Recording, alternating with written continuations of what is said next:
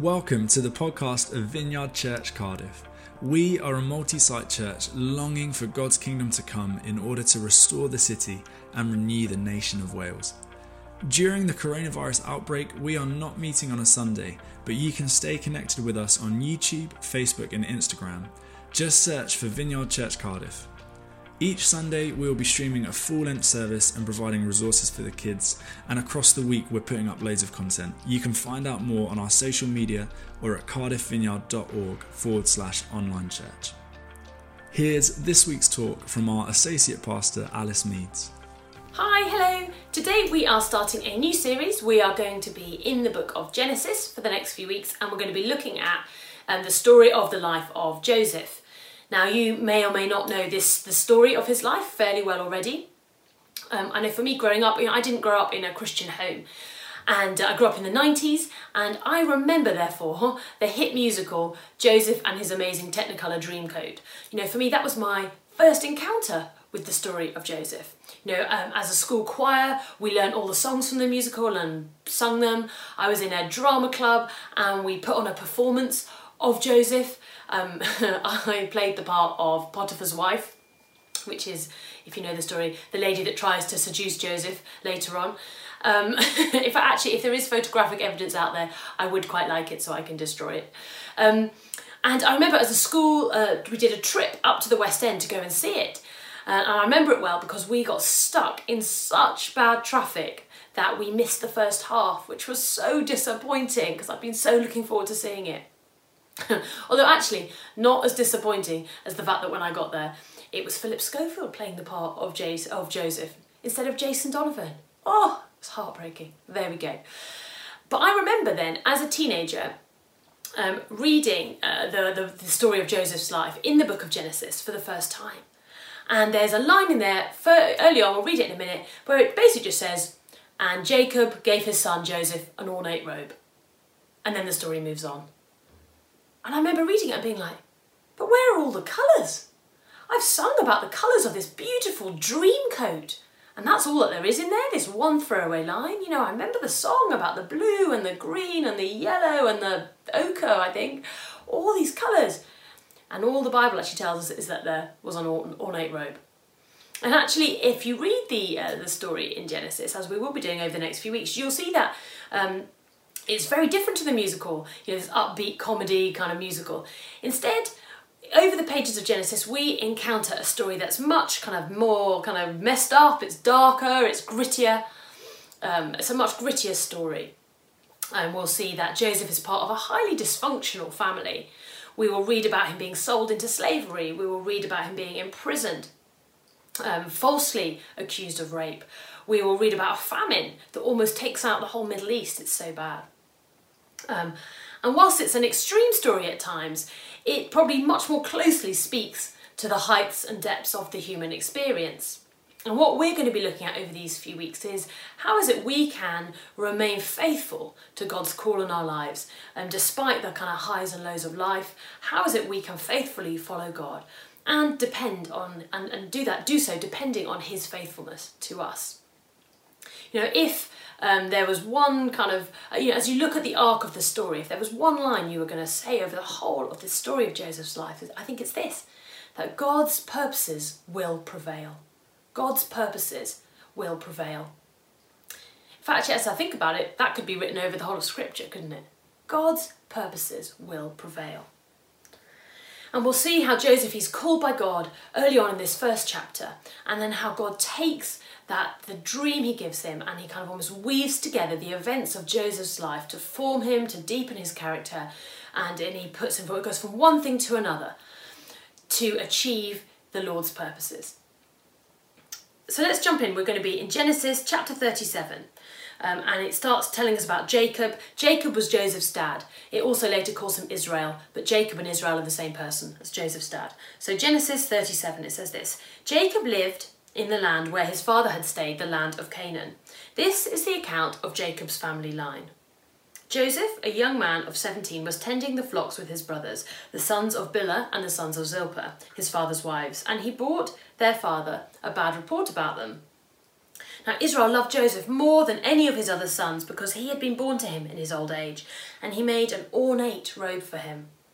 When his brothers saw that their father loved him more than any of them, they hated him and could not speak a kind word to him. Joseph had a dream, and when he told it to his brothers, they hated him all the more. He said to them, Listen to this dream I had. We were binding sheaves of grain out in the field when suddenly my sheaf rose and stood upright, while your sheaves gathered around mine and bowed down to it. His brother said to him, Do you intend to reign over us? Will you actually rule us? And they hated him all the more because of his dream and what he had said. Then he had another dream, and he told it to his brothers. Listen, he said, I had another dream, and this time the sun and moon and eleven stars were bowing down to me. So, this is the beginning of the story, and we see a 17 year old, a teenage Joseph, and he's having these two dreams, the same, they're about the same thing.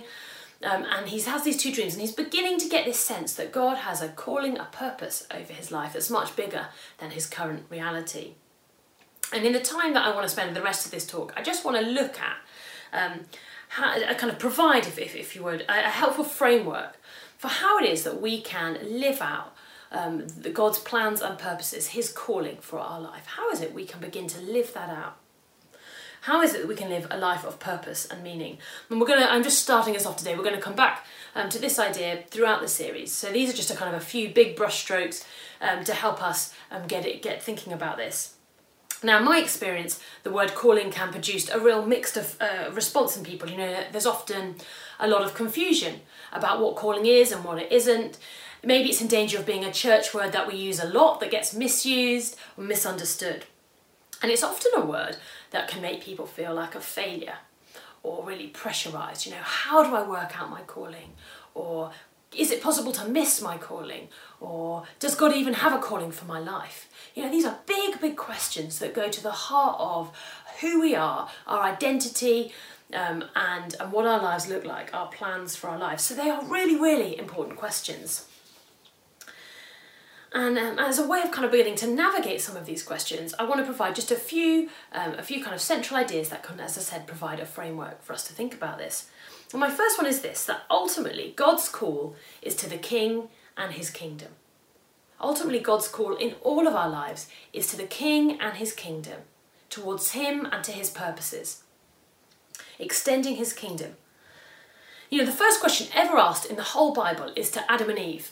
And if you know the story, they have messed up. You know, they've been like, and, just like children do if they've done something wrong, they've hidden from God. They don't want to see God. And God, it describes him walking in the cool of the Garden of Eden. And, uh, and then God asks this question. He says, Aika, Aika, the Hebrew word Aika, which means, Where are you? Where are you? Now, he doesn't ask because he doesn't know where they are, he knows where they are. It's not like some kind of game of hide and seek. No, he asks, the question means, Where are you in relation to me? That's the question God asks. Aika, where are you in relation to me? That is the question that God asks all of us. That is the first question. He is always calling us into relationship with Him. You know, as Christians, we know, don't we, that that is the primary call on all of our lives, and it's been made possible by Jesus' death on the cross. That our sin doesn't need to get in the way because Jesus has taken it on the cross. He's dealt with it, and therefore, um, the call on our lives is always towards the King. We're always called towards the King and the kingdom. The King and his kingdom. You know, in the uh, in the Gospels, we see Jesus saying this to his disciples. He says this, Matthew 6:33, "Seek the kingdom of God above all else and live righteously, and he will give you everything you need." This, for me, this verse has been one of the central verses in my whole life, in my whole walk with Jesus. You know, seek the kingdom, live a kingdom-minded life, live well, live right. And you know, you can trust that this good king will give you everything you need. This verse, I think, is really helpful for us to use when we think about calling because it stops us coming at this idea of calling from a very kind of me focused way. You know, who am I going to marry? What job am I going to have? What can I do with my retirement? You know, all those kind of questions we ask at different stages of life. Um, all those questions, it, it stops them, uh, kind of our primary focus being on ourselves. You know, these are good questions to ask, and God cares. You know, He loves you enough for the details of your life. But if they're our primary focus, if they're our starting point, we're in danger of making calling about us, not about the king and his kingdom. And that actually is what exactly what Joseph does here in these verses, doesn't he? You know, he has these two dreams. And, you know, as he says in verse uh, 6 and then into 7, listen to this dream I had. My dream. We were binding sheaves of grain out in the field when suddenly my sheaf rose up and stood upright, while your sheaves gathered around mine and bowed down to it. I mean, anyone that has older siblings will know that is going to hack off your brothers and sisters if you go and tell them that. Understandably so.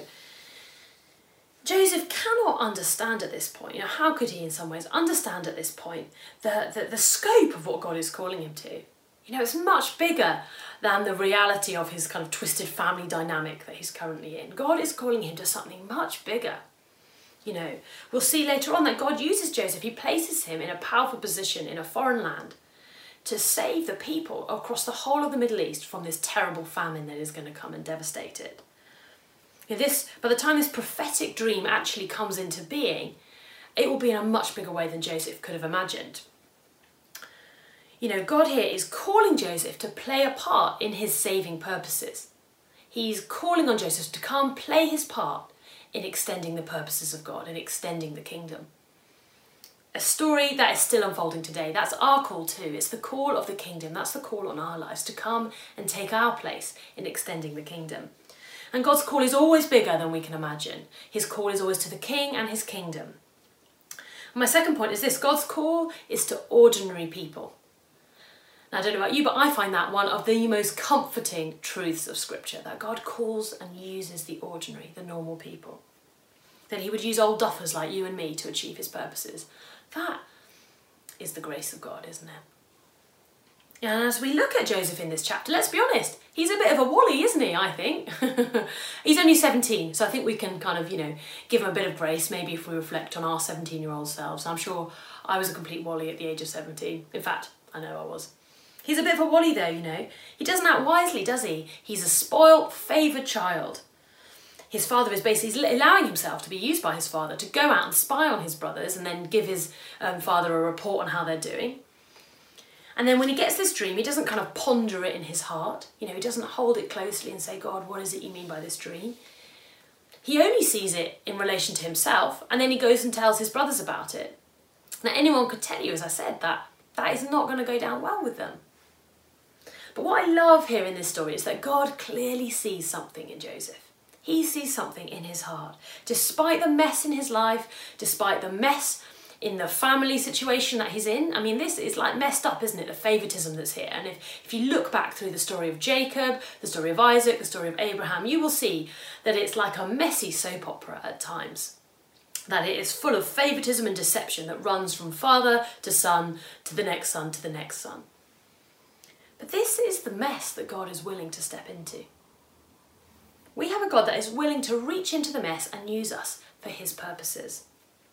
Despite our mess, despite our family story, he can redeem all things. And I think, I hope that gives you hope that if you feel stuck with your own dysfunction or the dysfunction of your family, you know, God can reach in and use all things for his purposes. He uses the ordinary. And you know what? We might see the mess, but God sees the gold. He sees the gold in Joseph at this point.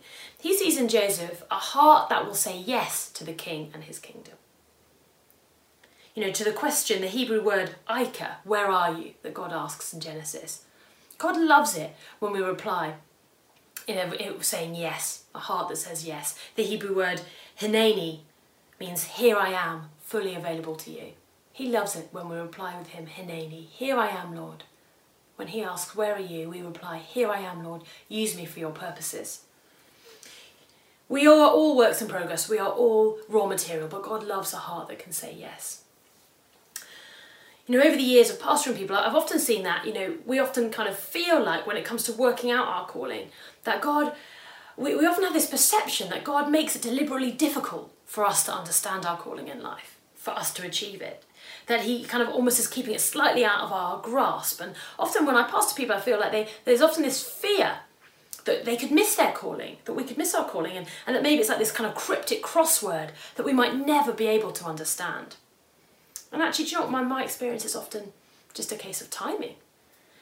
And this is what I'll always say to people is, do you know what? God loves a heart that says, Hineni, here I am. A heart that says yes. God will use a heart like that for his purposes. A heart that says yes to him. And he will make his purposes clear in your life in his timing. If you bring your yes to him. If you bring your yes, here I am, Lord, to the king and your kingdom.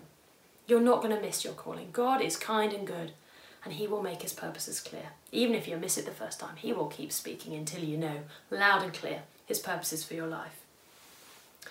Now, I kind of say, you know, miss it as if it is as if kind of reaching our calling was this finite point. You know, so often that's how we view calling, isn't it? Maybe especially in our early 20s when we're starting out in life, that calling is this kind of point in, fu- in the future. It's this future event, and we'll find it and then we'll reach there, and then our life will just be living out our calling happily ever after this really isn't how it works. You know, our calling starts from the minute we say yes to Jesus. That's us working out our calling, beginning to live out our calling. It's worked out in the everyday, and it's worked out in the highs and lows of life. This is not working and kind of walking out, out our calling with the Lord. It's not a straight path by any means, as we'll come to see in Joseph's life. You know, let's get back into the story. You know, we, we see these brothers, they are now seething with jealousy, even more so towards Joseph. And then later on in the story, we'll read that in chapter 37, Joseph, Jacob then sends Joseph out again to go and check on, on his brothers as their shepherds looking after their sheep. They're about 50 miles away. So Joseph sets off on this 50 mile journey to go and find them. And then let's pick up the story in verse 17. It says this So Joseph went after his brothers and found them near Dothan. But they saw him in the distance, and before he reached them, they plotted to kill him. Here comes that dreamer, they said to each other. Come now, let's kill him and throw him in one of these cisterns and say that a ferocious animal devoured him. Then we'll see what comes of his dreams.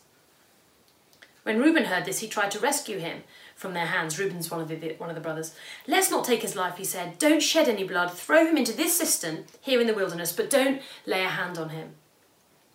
Reuben said this to rescue them from him and take him back to his father.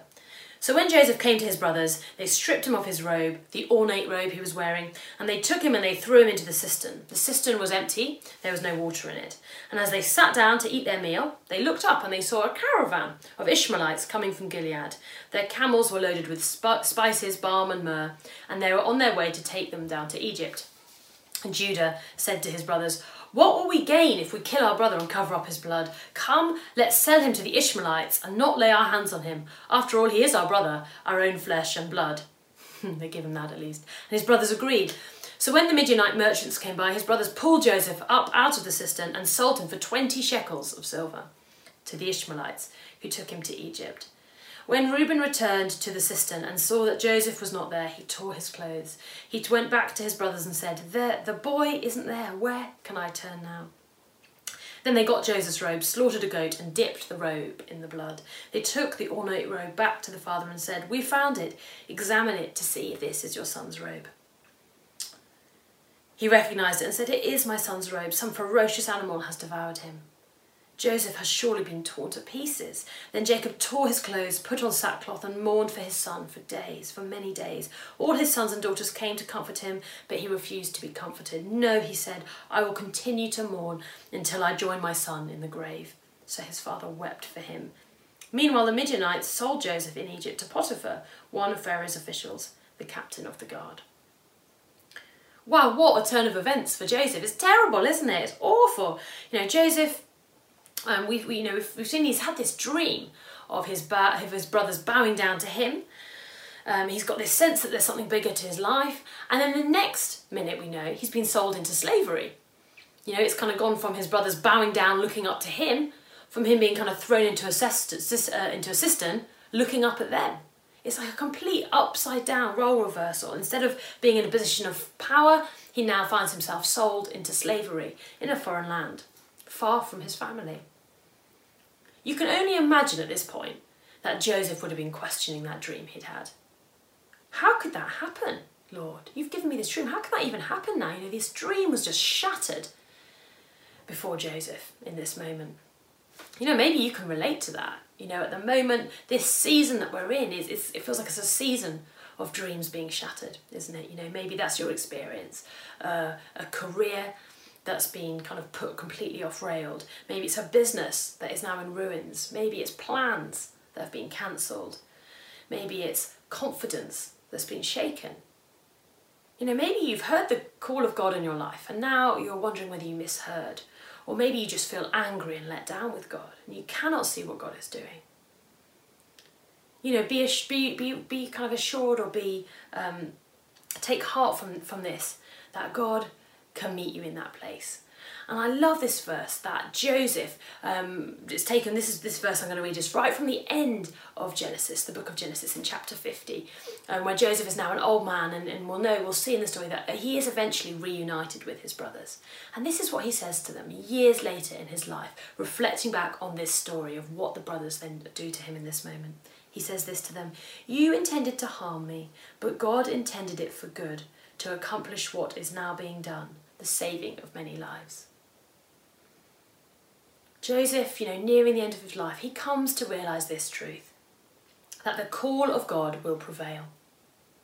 The call of God will always prevail. God will work through all things to bring about his purposes.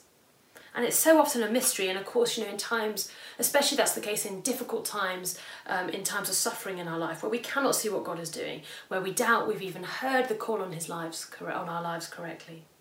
You know, be be uh, be assured, I'm not trying to offer a neat solution to the questions we have in those times. You know, um, that is really helpful and often deeply offensive to offer a deep, uh, kind of offer a quick solution to why it is we go through difficult times. Why it is our calling can sometimes feel totally disrail, disrailed. But I do know this that God's plans and purposes will prevail. God's call on your life will prevail. So often, when it comes to calling, we want to see the whole picture, don't we? We want to see the whole picture you know. But as I've, as, as my experience in living out the calling of God in my life, we don't. I, I've never been given a, a, a kind of a complete picture of what it's all going to look like. Instead, I felt like it's more like I've been doing a dot to dot with God. You know, if you know those um, dot to dot pictures that children do when you go from dot one to dot two to dot three. And when you start, especially if it's quite a complicated one, you might not even know what the picture is that you're drawing you know, and as you as you're going going between the dots at times, or you're wondering what the next dot is, it can feel scary, especially when you feel like it it's not going the way that you thought it would. If you feel like you know that you worry that you're making a mess of it, that you've misunderstood. But doing a dot to dot instead of having a whole picture, the reason I think God does that is because it's an opportunity to trust Him, to trust Him as we go from dot to dot, and allowing Him to weave together like a coat, if you want to come back to the dream coat. It's like God allowing God to weave together the details of our lives to bring about His purposes. And us not knowing how it all works out is an invitation to trust Him, to trust that He is good. Just note how that first chapter of Joseph's story ends in 37, chapter 37, verse 36 it says Meanwhile, the Midianites sold Joseph in Egypt to Potiphar, one of Pharaoh's officials, the captain of the guard. So it's like Joseph's had this dream. He's then his brothers have then um, kind of sold him into slavery. Then he ends up in Potiphar's house, and we'll know there's lots more dots in between. But eventually he ends up second in command to Pharaoh over the whole of Egypt. Um, and he will look back on his life as we saw in verse 50 and just see this dot to dot experience that he's had with God. And do you know that this dot to dot journey with God, as I said, isn't to reach your calling, it is your calling the dot to dot experience. It is your calling. This is what it often looks like to work out the call of God in your life, a dot to dot experience. And like Joseph, you know, we will look back over our lives and we and you know, this has been my experience is that we will recognize and see the fingerprints of God that this thing happened this situation happened that he had, that he did this deep work in you in this moment and then for you were able to do this and then this person came into your life and you ended up here he will weave together those dots to dots your circumstances and you'll be like oh that's how I ended up over here I wanted to, to finish actually if I could by showing you a picture that I came across while I was preparing this talk. Um, it's kind of, it wasn't, it's not so much a journal entry, but kind of a scribbled note. Here it is, a scribbled note that I found in my Bible as I was preparing it. Um, and it made me smile um, as I as I read it. You'll see I've, the word spear here talking about. I used to work for a charity called Spear, if that helps make more sense of it. Um, and I wrote this. It'll be over ten years ago now that I wrote this, and you'll see this is me in between dots in my life. This is me we were in London at the time, Matt and I, we felt the call of God. We felt God calling us to something else. And there were all these questions. Where are we going to be long term? I did not know I was going to come to Cardiff. That was just a sense at that point. That was literally the most inkling of is Cardiff where God's calling us to. I love that moment. Will I be in Spear this time next year? No. Within a few months, Matt and I, we had heard clearly, we'd had it confirmed, and we had moved to Cardiff to be part of this church. And you know, this summer, a special summer for Matt and I, because it marks 10 years, a decade, since we made that decision and moved here. A decade of being in Wales. This was me wrestling with God, with my calling, the next start. And you know what's interesting? When, when we moved here, um, my first kind of year or so in Cardiff was really, really hard it was really difficult. My uh, stepdad at the time was all the way back in the south uh, southeast of England, and he was in a hospice dying of cancer. And Chloe and I, my sister and I, were travelling from Cardiff every weekend, doing a four-hour, well, an eight-hour round trip there and back to see him every weekend. We were in Cardiff up until the day he died, a few months later. Um, I ended up really poorly in hospital with a kidney infection. Um, I couldn't get a job. I was working in a cafe, and it's not. I'm not very good. I've found working in a cafe not really my forte. People kept asking me, you know, oh, are you a student? I was like, no. I actually used to have I had a proper job, and now not that there's anything wrong with working in a cafe, but I'd given up this job that I loved, and here I was doing something that I wasn't very good at it was really rough. And you know, I doubted many, many times that we'd made the right decision moving here that I had joined the dots up the right way. But I felt that reassurance from God that He had all things, that He would work out the call on my life, that His call would always prevail. And you know what, like Joseph, you can't measure whether you've heard God's call on your life right or not by how easy it is. That's not, it doesn't work that way. But 10 years later, I can see that just in the last 10 years, the dots that God has been putting in my life as I've gone from one thing to another and got me to the point I'm at now. And I trust, of course, that there's still more to come. God's call on your life will prevail. God's call is always to the King and his kingdom. God's call is to the ordinary, like you and me, and God's call will always prevail. I'd just love to pray in finishing.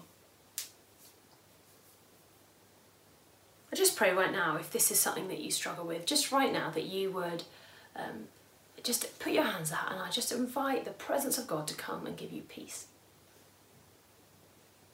Come and give you peace right now. And know that He will use you despite the mess. I just pray if you've got a really awful family situation, maybe you're worried about having children, passing things on to them, maybe you're just really struggling right now. Just know that God uses the ordinary, He can redeem all things. Maybe you've just been very inward looking. Just know God is calling you back to His King, back to the King and the kingdom. God's call will always prevail. Take heart. Amen. Thanks so much for joining us. Remember you can tune in to our YouTube channel on Sundays from 10:30 for our online church or connect with us through Facebook and Instagram to hear from us throughout the week.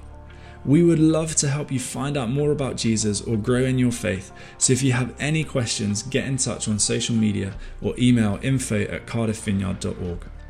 If you're local to Cardiff, we would love for you to get involved in a small group, which is just a small group of people meeting throughout the week across the city. Of course, meeting online at the moment.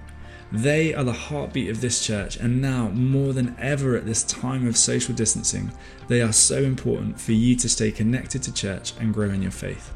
Head to our website cardiffvineyard.org and hit the small groups tab at the top of the page to find out more.